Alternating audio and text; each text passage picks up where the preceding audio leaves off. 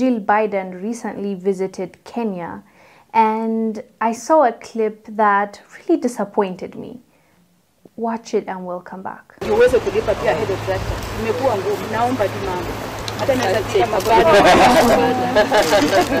Maria Mungai from Busia was among farmers invited to provide testimonials to the First Lady of the United States, Jill Biden. That lady you saw kneeling down is a farmer and she was complaining about fuel and how much expensive it is.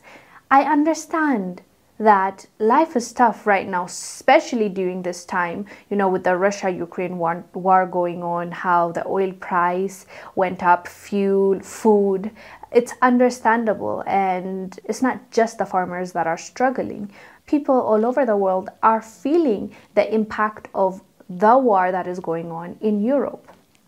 So I empathize. I get that she's coming from a desperate place, but to kneel down to Jill Biden, like it's so disappointing to to watch and it is just sad. It, it lets us know that even though so many africans have woken up and they understand what's really going on there's still a lot of work that needs to be done to emancipate our people from mental slavery and to really educate our people to understand why we are where we are right now. And we can only get out of it if we educate ourselves and educate one another. Each one teach one. And I, I am not going to be hard on this lady because I'm pretty sure she's coming from a place of she is the wife of the president of the United States. Little does she know about Joe Biden and his shenanigans, but still,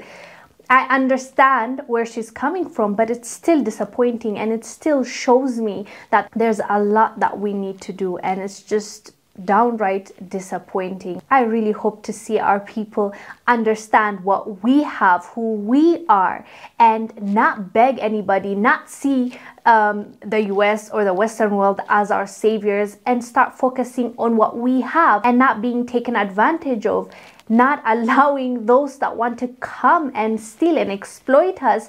Like, if we do that as a first step, you know, making sure that we get fair trade, making sure that we um, manufacture our own products, making sure that within Africa, we have free visa and we, we allow our people to trade and to visit one another, I think change will start coming and we will stop idolizing these people Anyways, fam, let us know down below what your thoughts are about the kneeling video we just showed you. I am Wongel Zelalem. I'll see you on the next one. Bye.